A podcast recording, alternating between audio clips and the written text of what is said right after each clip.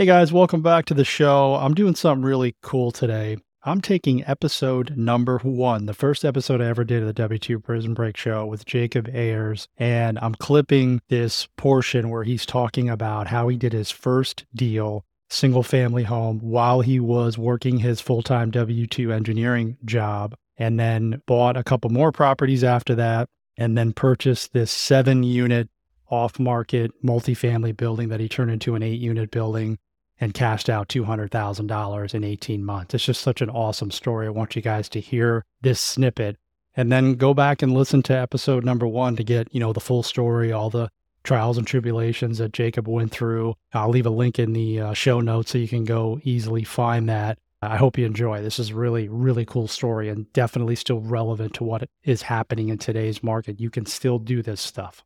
You got into real estate why did you decide to go there? And then let's talk about that first rental property because I'd love to hear the story about how that went and, you know, any challenges or fears that you had to overcome, you know, to be successful with that first property. Yeah, sure. Well, I can remember sitting, you know, my desk job, you know, first year of working my career and thinking to myself, okay, you know, how do I manage my finances? Let's think about this retirement thing because that was a foreign concept to me. And I think my mental hiccup, Brian, if I'm being totally honest, was around the concept of retirement. So here I am, you know, setting up my 401k and figuring out how to invest my money and all these things that made zero sense to me large cap, small cap, mid cap, funds, blah, blah, blah. I'm like, I don't know any of this. What does any of this mean? Okay, well, what will I need to save up when I'm 65 or 67 to retire? And then, okay, let's follow me here, Brian. What's the concept after you reach retirement age? And this was the question I was struggling with at the time. Is the idea to save up enough money that you die before you run out of money, or your money runs out before you die? And neither of those have a good answer. So I was like, well, this whole retirement concept doesn't sit well with me. I need to build up some passive income now. So I dabbled around playing in the stock market just with my own personal money and had no idea what I was doing there. It just wasn't really like exciting. It doesn't really click with me. But for whatever reason, I stumbled across uh, real estate investing. It just kind of resonated with me. I'm an engineer, so I've kind of got, you know, a numbers mindset. I like the spreadsheets and I could kind of go out and find actionable knowledge online that was readily available and apply it to myself and my personal life. Mm. And so that's how I got started in the world of real estate investing. And how I did that is I went out and bought a single family house in my home market in Oklahoma, real small town. I like to tell the story because the numbers are pretty mind bogglingly low. But I bought this very first rental property. It was a single family house. I purchased it for $25,000 that was a $25,000 house. And people are probably thinking, like, well, that's probably in the hood of Detroit or something. No, it was a one bedroom house, admittedly, a small A frame style house, but it was rent ready. You know, it was inhabitable. It was a nice home. So I bought that. I did traditional financing. Looking back, I didn't even know that should be a hurdle because I just didn't know what I didn't know at the time. So I went out and got traditional financing, 20% down.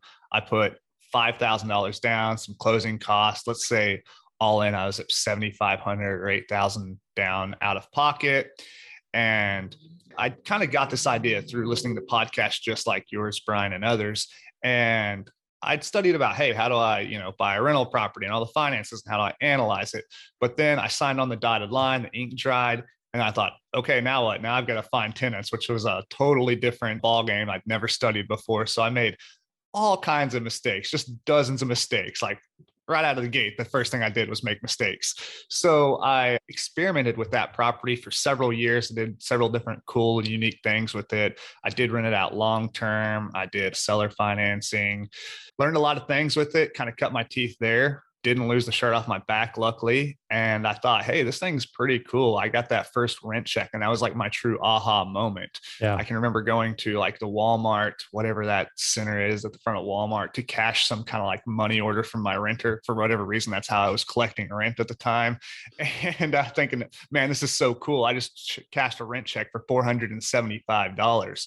So to give you some perspective on the numbers on that deal, I mentioned I bought it for twenty five thousand, mm-hmm. put five thousand dollars down. My mortgage was I still remember this number, one hundred and forty one dollars and some change. Ooh. It's like I look at my cell phone bill now. My cell phone bill with me and my wife is larger than that mortgage payment. So, yeah. you know, my mentality going into that deal was like, hey, you know, I analyze these numbers. And if I can't make this thing work, at least it's not going to financially cripple me. I can still just pay the mortgage out of my own pocket every month.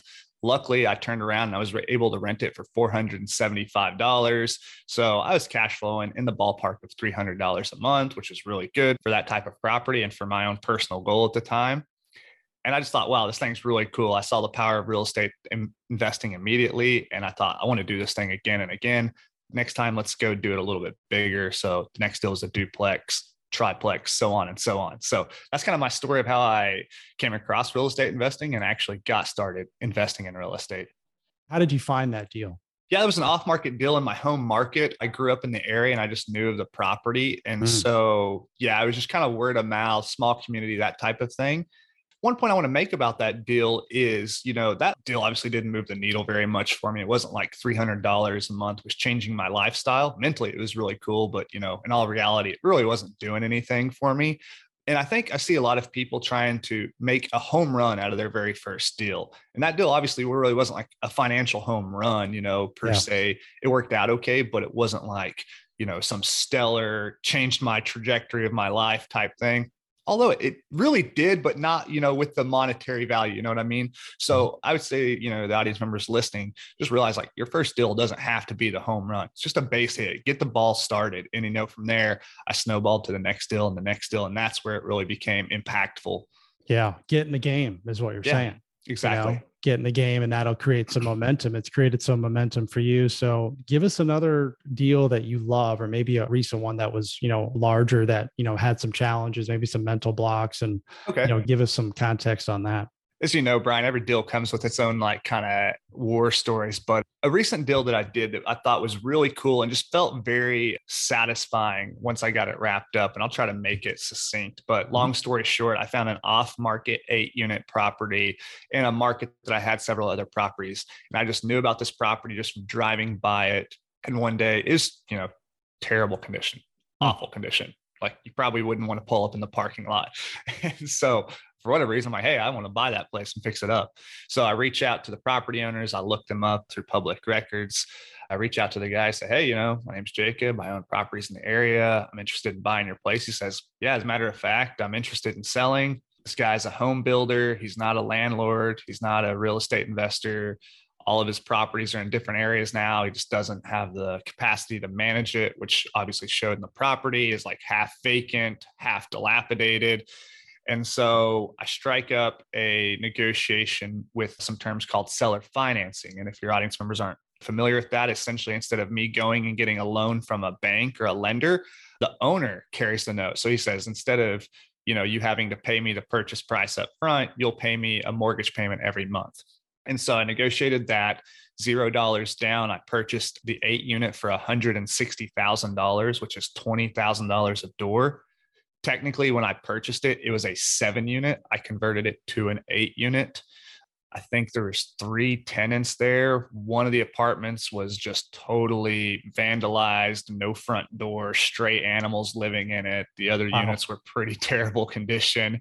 And you might be thinking like, okay, that sounds like a terrible idea, which fair enough. But there's a few risk mitigating measures I took in place. Obviously, I got seller financing with zero dollars down. So I had none of my own money in the deal. I took title in an LLC. So, you know, I wasn't personally liable for anything, things like that. And so, oddly enough, it cash flowed from day one. So I went in, I renovated it with money out of my pocket. I put $55,000 into the deal. I got it turned around, stabilized, renovated every single unit, put all new tenants in there turn the whole deal around. And now that property's in the ballpark of $650,000. I just refinanced it, pulled out a couple hundred thousand dollars. That whole process took me about 18 months. And so I went from not having an eight unit and at the end of that, I had an eight unit, a couple hundred thousand dollars. And yeah, that thing is cash flowing approximately like 22 $2400 a month right now. So really cool deal. It just shows like you know there are deals out there. You can just go hustle find them use creative financing strategies. If you don't have any money don't let that stop you. If there's no deals on the market don't let that stop you. If you know there's any of these other roadblocks or fears you know just find ways to protect your downside and take action. That's a super deal, a super deal. So you're driving around, you're driving around, you're driving for dollars essentially. Yeah. Mm-hmm. You find a property, and then, okay, step number one, I'm driving around looking for something. Okay, I found that. Step number two, I'm going to look up the tax records and find exactly. the seller. And I assume you called the seller? Yes. Mm-hmm. Yeah. So you got the number, you called him. He appreciated you calling him. And this is what people don't do. They don't do. They're looking on the MLS or like there's it's a hot market. There's no deals. Like no, there mm-hmm. are deals. Like there are people who don't want to own their buildings. They don't want to be in the landlord business. They want out of their house. They're just not marketing that on the MLS because no one's going to buy that house, right? Or buy that property potentially. So I love the fact that you put zero down. Did you have to pay him interest? Yeah, I paid. It was a 15 year note. I think the interest rate from memory was 4.75%. I did this at the beginning of 2020, which for all of us that are listening to this know what was going on at that time, yeah. beginning of COVID. So that was another risk factor. I'm like, what am I doing here? COVID's hitting, things are shutting down, tenants aren't paying rent.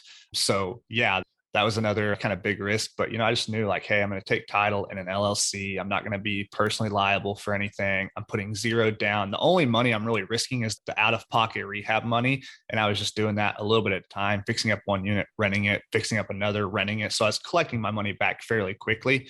But yeah, I would say that, you know, looking at that property too from the beginning, it looked like a property you wouldn't want to touch. You wouldn't want to, like I said, pull in the parking lot there. Mm. And you have to realize, like, you know, sometimes there's opportunities hidden. There's diamonds in the rough. They don't look like a good deal. You know, you drive by, you're like, no, I'm not messing with that thing. But if you can just have the vision to know what that thing could be, and you'll find deals that people will skip over because of that reason alone. That's a tough thing for me because, you know, I'm looking at properties all the time and I want to see something nice and shiny and pretty, but I know that's not where the value lies. You got to find that kind of ugly, hairy property that needs needs a little love. All right, guys, that's it. Go back and listen to episode number one with Jacob for the full story. Would you wait 18 months to get $200,000? I mean, this is such an awesome story how he bought this thing on seller financing and just paid for the rehab and was cash flowing the entire time. These deals exist, they are out there.